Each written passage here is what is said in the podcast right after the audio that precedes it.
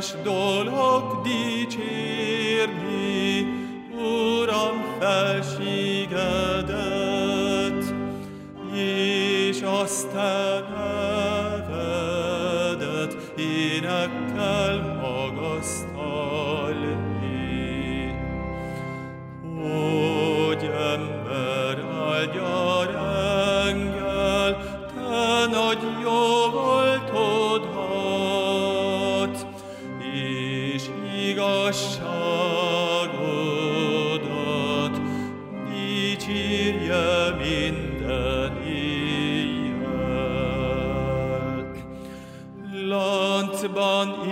ögedik ben isip timbal mukman angoş citer hagman dicir taşı zengir ben. Dolga idon ırvan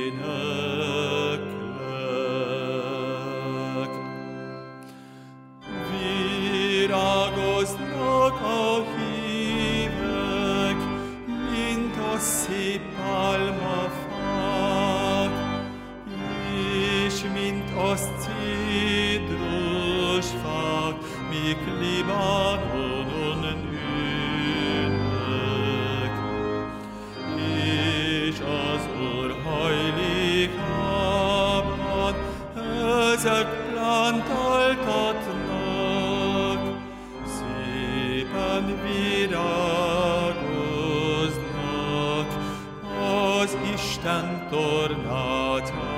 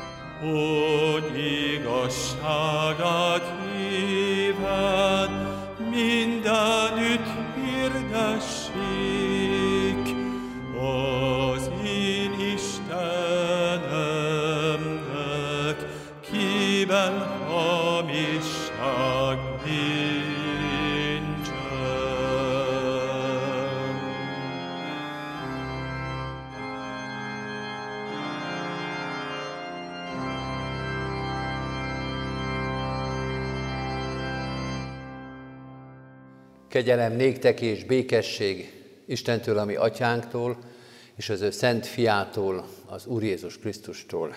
Amen. Szeretettel köszöntünk mindenkit a Kecskeméti Református Egyházközség belvárosi istentiszteletén. Szeretettel köszöntjük mindazokat, akik a gyülekezet köréből, vagy a nagyobb családból, nagyobb közösségből, nagyobb távolságokról hallgatnak minket és vesznek részt gyülekezetünk Isten tiszteletén. Rövid imádságra hajtsuk meg a fejünket. Mennyei atyánk, magasztalunk téged a kegyelmedért és irgalmadért, hogy ránk virrat még ez a nap, hogy minden külső veszélyeztetettség, bizonytalanság ellenére is itt lehetünk, és veled lehetünk. Áldunk és magasztalunk a te nagyságodért és hatalmadért, amely erősebb minden emberi gyöngességnél, minden emberi félelemnél és bizonytalanságnál. Töltsd be a szívünket, a reménységünket, töltsd be a gondolatainkat a te szereteteddel és kegyelmeddel. Hálát adunk azért a megtartásért, ami minden nap ránk virasztja a te kegyelmedet. Hálát adunk azért a szeretetért, amely átmelegíti a szívünket. Légy itt most velünk. Add a te lelkedet, a te bölcsességedet, hogy ne csak érezzük a jelenlétedet, hanem tanuljunk is tőled. Szólj hozzánk, és tisztíts meg a veled való közösségre. Segíts nekünk, hogy bűneink, gyarlóságaink, félelmünk és bizonytalanságunk, a hitetlenségünk, egész emberi gyarló mi voltunk, ne elválasszon tőled, hanem segítsen rád figyelni, Nyisd meg a szemünket, a szívünket, a Te jelenléted, a Te áldásod előtt. Jézus Krisztusért, ami Mesterünkért. Amen. Kedves testvérek, Isten igéjét Mózes első könyvének a 18. részéből olvasom, az első verstől a 26. versig, de válogatott verseket a következőképpen. Azután megjelent neki az úr Mamré tölgyesében, amikor a déli hőség idején a sátor bejáratában üldögélt. Fölemelte tekintetét, és látta, hogy három férfi áll előtte. Amint meglátta őket, eléjük futott a sátor bejáratától, földre borult, és így szólt, Uram, ha elnyertem jó indulatodat, kérlek, ne kerüld el szolgádat. Mindjárt hozatok egy kis vizet, mossátok meg a lábatokat, és dőljetek le a fa alá. Én meg hozok egy falat kenyeret, hogy felüdüljetek, és úgy menjetek tovább, ha a szolgátok mellett elmentek. Ők azt felelték, tedd azt, amit mondtál. Aztán ezt kérdezték tőle, hol van Sára a feleséged? Ő így felelt, itt a sátorban. Egyikük ezt mondta, egy esztendő múlva visszatérek hozzád, és feleségednek, Sárának akkor már fia lesz. Amikor a férfiak elindultak és Sodoma felé fordultak, Ábrahám is velük ment, hogy elkísérje őket. Az Úr ezt mondta, eltitkolja-e Ábrahám elől, amit tenni akarok hiszen Ábrahámtól nagy és hatalmas nép fog származni, és általa nyel áldást a föld minden népe.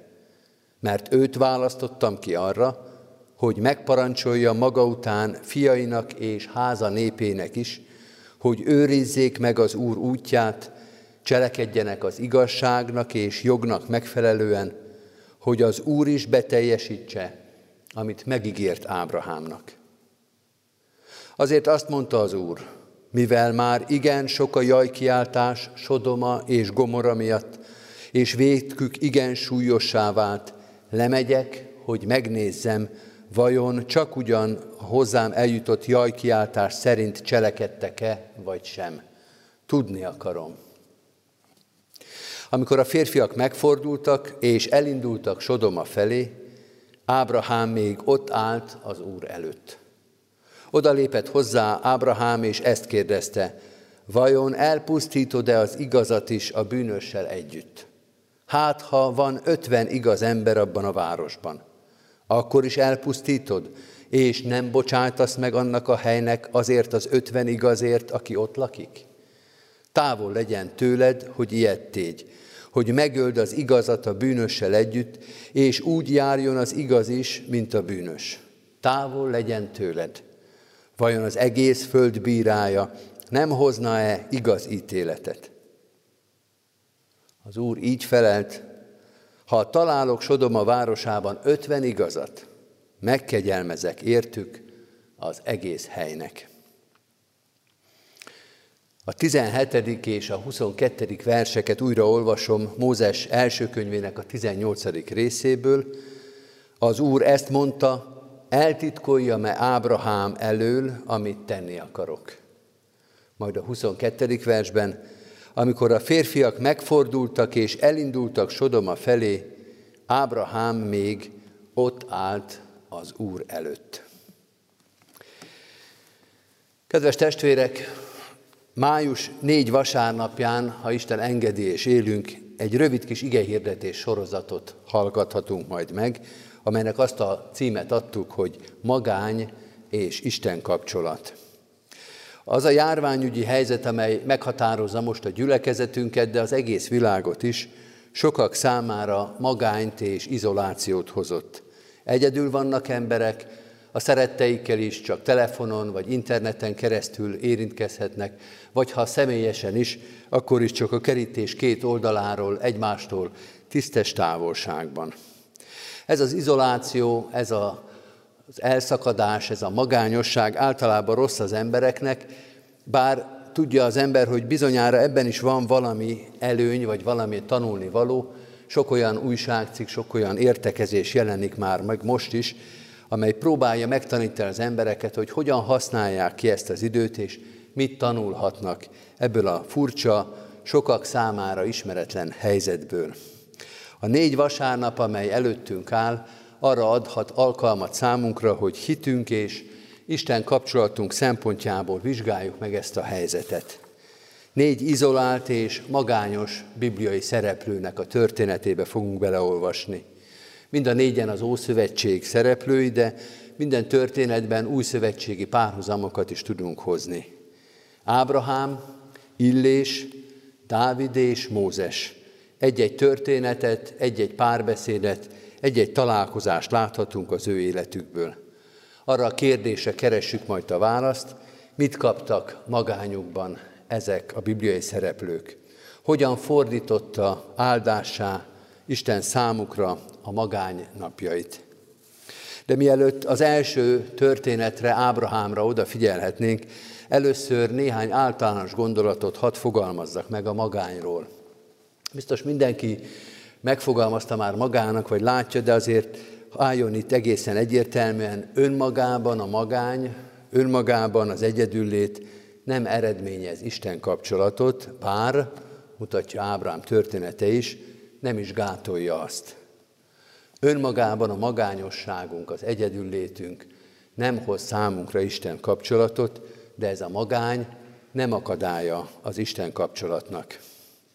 Itt vannak most a példák sorba, ebben az időszakban például minden középiskola tele lenne emberekkel, szülőkkel, családtagokkal, ballagó diákokkal, nagy tömegrendezvények lennének szerte a magyar oktatásban, és mégis némák az iskola falai, és tele van az internet online ballagási felvételekkel, mert csak így tudjuk elvégezni, így tudjuk megszervezni azt, amit megakadályozott a magány és az izoláció. A gyülekezeti programoknak és a világi programoknak egész sorát kellett lemondani, mert ez az új helyzet megakadályozott minket abban, hogy egymással találkozzunk. De a mi magányunk Istent nem gátolja abban, hogy ránk találjon. A magány és az izoláció az rólunk szól, mondja ez a történet is, nem akadályozza, nem is garantálja, de segítheti az Istennel való találkozásunkat. Segít egy kis csendet, egy kis nyugalmat biztosítani erre a találkozásra. Úgy képzelhetjük ezt el, mint amikor egy nagy tömegben, a nagy közepette megszólal a mobiltelefonunk, és próbálunk kimenekülni a tömegből, elmenekülni arról a helyről, ahol szól a fülünkben a nagy zaj, a háttérzene, az emberek kiabálnak, valahova ki a folyosóra, valahova ki az udvarra, és amikor végre el tudtunk már egy kicsit szakadni a tömegtől, így is kezdjük a beszélgetést, na most már tudok figyelni, na most már hallak téged. Most mond, mert most már tudok válaszolni a kérdésedre. A karantén, a járványügyi helyzet, az, ami most körülvesz bennünket, akár kedvezhet is az Istennel való találkozásnak, az Istenre való odafigyelésnek. A második gondolatban röviden akkor Ábrahámról beszéljünk, hogy miért is mondjuk őt magányosnak, miért is mondjuk őt ilyen egyedül levőnek. A történetben azt olvassuk, hogy Mamré tölgyesében, ez egy közelebbről nem is nagyon ismert földrajzi hely, tehát ott, ahol táborozott, ott, ahol élt, a déli hőség idején egyedül üldögél a sátor árnyékában, a sátor bejáratánál, és vár, és nézelődik, és egyedül van. Segít ez a történet további megértésében, de azt gondolom, hogy nem erre a magányra, és nem erre az egyedül létre utal Ábrahám története. Ábrahám magányos, mert már az Úr kihívta őt a szülővárosából, már elhagyta a korábbi közösségét, de még nincsen családja. Érdekes módon a bibliai vallásosság mindig a kollektív gondolkodáshoz áll közelebb, akár az Ó, akár az Új Szövetséget nézzük. Az Ószövetségben egyes alakok megjelennek ugyan, de mindig ott van az egész nép. Ábrahámnak, Izsáknak, Jákobnak Istene egész Izraelt szólítja meg, az egész népet, a kiválasztott közösséget szólítja. Az új szövetségben ennek megfelelően mindig ott van a gyülekezet, mindig ott van az egyház. De kedves testvérek, Ábrahám idejében még nincs közösség, nincs gyülekezet és nincs egyház. Ez egy olyan kezdő szakasza Isten és ember történetének, egy olyan kezdő lépés, ahol csak Ábrahám maga van. Nincs igehirdetés, nincs ima közösség, nincs szeretet vendégség, nincs gyülekezeti tábor, még szentírás sincsen, csak az egyéni tapasztalat, csak az egyéni megértés, amit Ábrahám megért, amit Ábrahám megél, amit Ábrahám meg tud fogalmazni, az az egyetlen Istenhez köthető tapasztalata. Ábrahám azokhoz a keresztény testvéreinkhez hasonlít ebben a történetben, ebben az élet szakaszában, akik egyedül keresztények, egyedül hívők a nagyobb közösségen belül. Sem a családjuk, sem a munkatársaik, sem a barátaik között nincsenek keresztények, és ők nekik egyedül kell helytállni, egyedül kell erősnek, hívőnek és magabiztosnak lenni. De a karantén, amiben vagyunk, sok keresztény számára is elhozhatta ezt a helyzetet. Hogy a gyülekezetben meg tudta élni a hitét, a gyülekezettel megvoltak a kapcsolatai, de most ez a különleges helyzet elszakítja őket ettől a kapcsolattól. Máskor a gyülekezetben megélt hitéletüket most otthon egyedül és magányosan kell tovább folytatniuk. Ezeknek a testvéreknek, ezeknek az embereknek mondja Istennek igéje, Isten ilyen helyzetben is ránk talál, Isten ilyen helyzetben is megerősíthet bennünket. Nézzük most már akkor konkrétan ezt a történetet, amikor Isten megjelenik Ábrahámnak Mamré tölgyesében. Miért ilyen fontos ez a történet?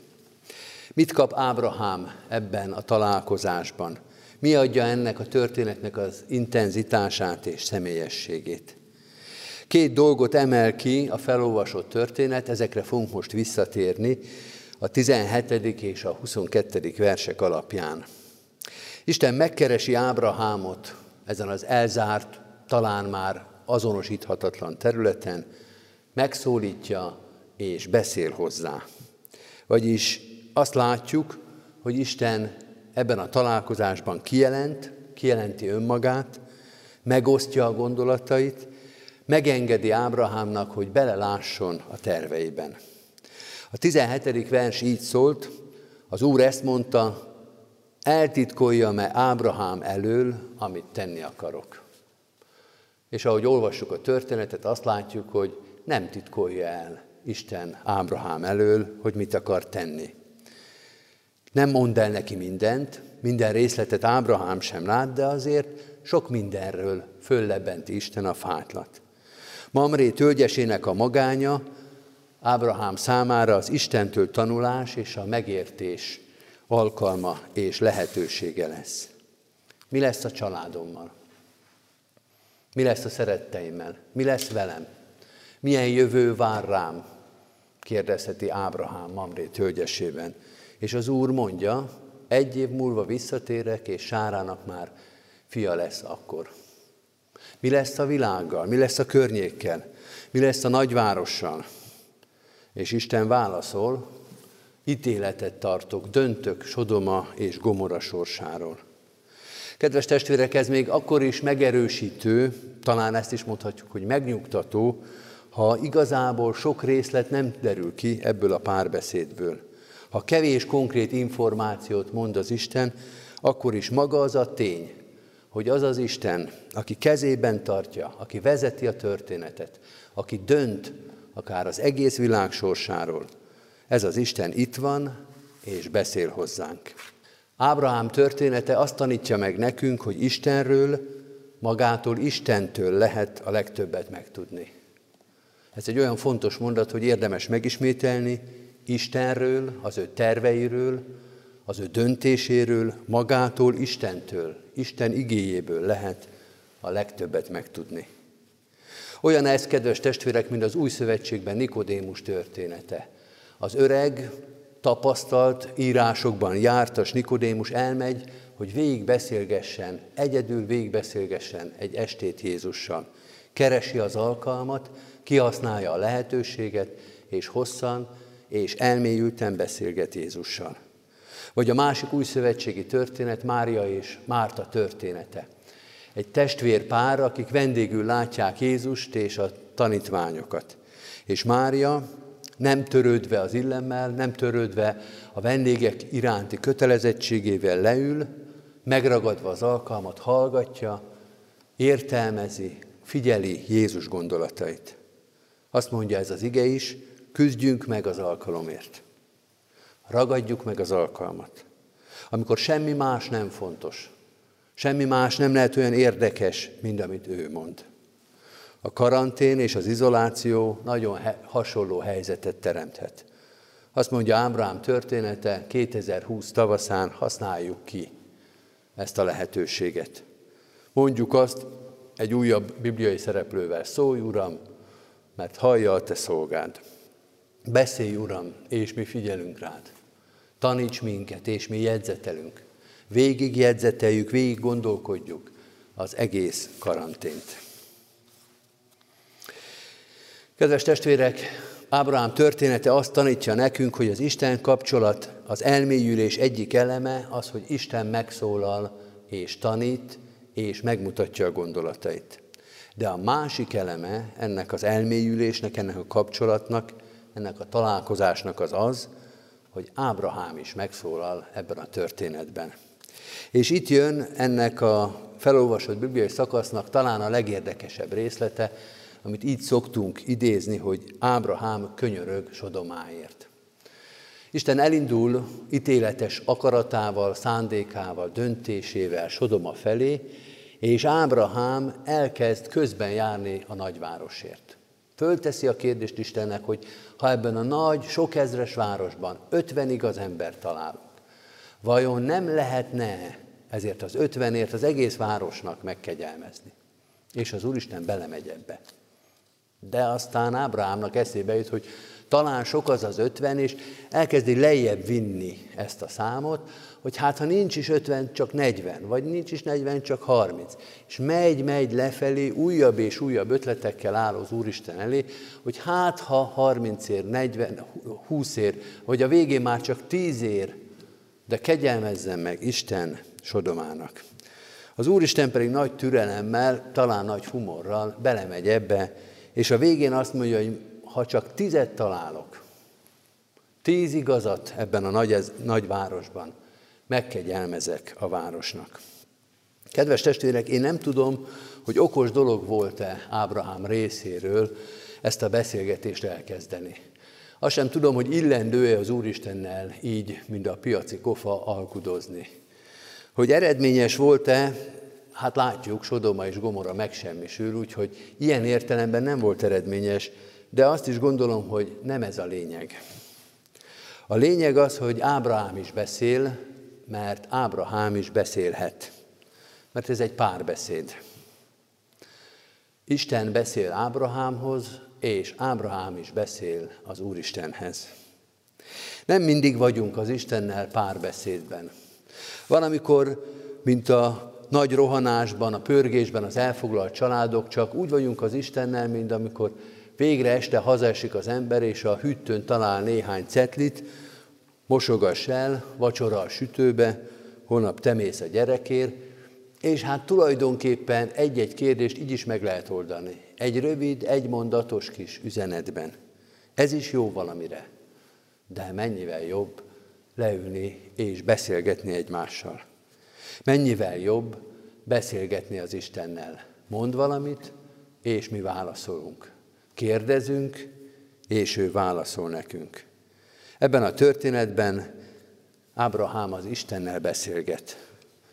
Lehet, hogy amit mond, az nem okos dolog. Az is lehet, hogy nem illendő, hogy nem ügyes, hogy nem eredményes, de mindez nem számít. Ábrahámnak és a mi emlékezetünknek is úgy marad meg Mamré tölgyese, amiről semmi más nem is tudunk, csak ezt a történetet. Úgy marad meg ez az egész, hogy ott beszélgetett Ábrahám az Úristennel. És az Isten nem állította le. És az Isten nem szakította félbe. Nem pirított rá, nem szégyenítette meg ezért a szemtelenségért. Végighallgatta, és végig válaszolt neki. Hasonlít ez a történet az új szövetségben egy másik találkozáshoz, amikor Jézus a samáriai asszonynal beszélget. Ott is rezgett a léc. Ha a tanítványok ott lettek volna, nem lett volna ilyen jó ez a beszélgetés. A tanítványok már húzogatták volna a szájukat, talán már el is parancsolták volna ezt a samáriai asszonyt Jézus közeléből. Ha meg a samáriai falubeliek lettek volna ott, el sem kezdődhetett volna ez a beszélgetés. De nincs ott senki. Nincsenek ott a tanítványok, nincsenek ott a falubeliek, csak Jézus és ez az asszony, aki úgy, mint Nikodémus, hosszan és elmélyülten beszélget Jézussal. Kedves testvérek, hát ha ez történik velünk is. Hát ha 2020 tavaszán Isten meglátogat, Isten megszólal, és meghallgat bennünket. Egy életre szóló élmény lehet, és nem arra fogunk emlékezni ebből az időszakból majd, hogy maszkot viseltünk és gumikesztyűbe vásároltunk, hanem arról, hogy beszélgettünk az Istennel. Legyen nyitott a szemünk és a szívünk, és hogyha csend és mozdulatlanság van körülöttünk, legyen ez a várakozás és a nyitottság csendje. Az a csend, amiben könnyű meghallani Isten szavát, megszólalni és elmondani mindazt, ami a szívünkben van. Kerüljön fel ez az időszak a mi naptárunkban, a mi térképünkön is, mint Mamré tölgyese, az emlékezetünkbe, a szívünkbe, az életünkbe. Amen. Hajtsuk meg a fejünket és imádkozzunk.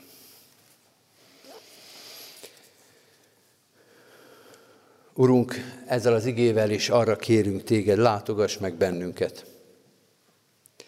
Látogass meg a magányos otthonainkban, látogass meg a kórházi ágyon, látogass meg a szeretteinktől elzárt mindennapokban, a félelmekben és a szorongásokban, látogass meg a munkában, a másokért való felelősségvállalásban, látogass meg és szólíts meg bennünket.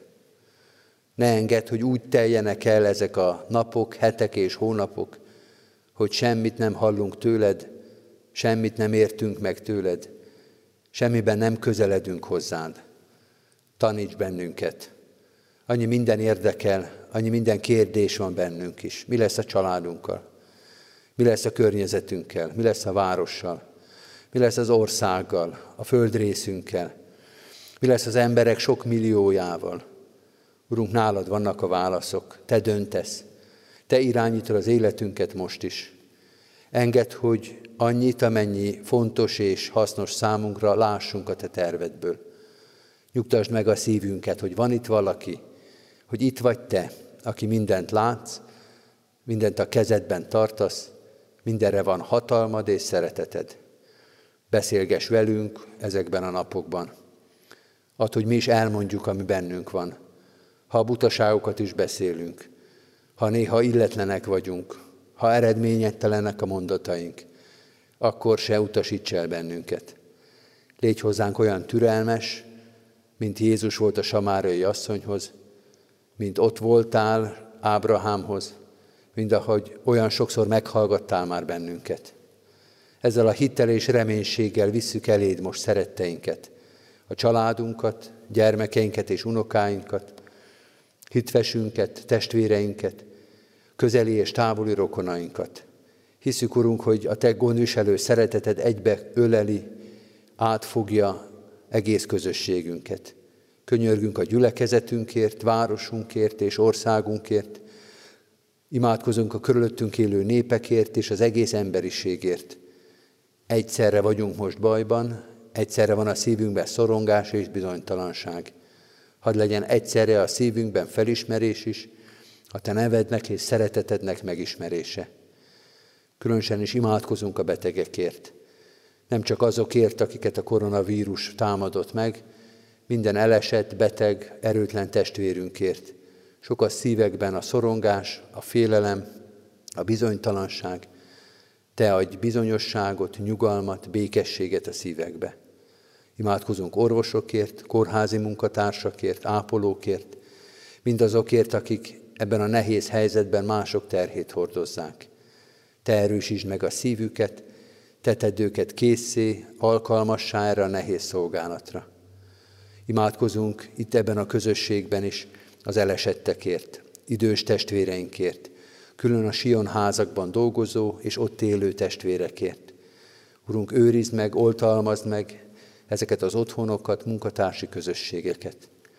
De ezekben a napokban különösen imádkozunk a gimnazistáinkért is, az érettségire készülőkért, azoknak a gyermekeknek, családjaikért, akiket ez az időszak most nehezen érint, akik megfosztattak sok kedves emléktől, utolsó napoktól, ballagástól, akik szorongás és félelem között készülnek az érettségire. Urunk, Te ebben a helyzetben is megerősíthetsz, sőt megépíthetsz minket, így imádkozunk most értük, Tedd eredményessé a tanulásukat, áldottá, kedvessé, jó emlékűvé ezeket a napokat.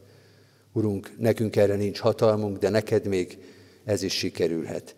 Így kérünk, maradj egész nagy közösségünkkel, Jézus Krisztusért, ami Urunkért. Amen. Az Úrtól tanult imádságot együtt mondjuk el. Mi, atyánk, aki a mennyekben vagy, szenteltessék meg a te neved. Jöjjön el a te országod, legyen meg a te akaratod, amint a mennyben, úgy a földön is.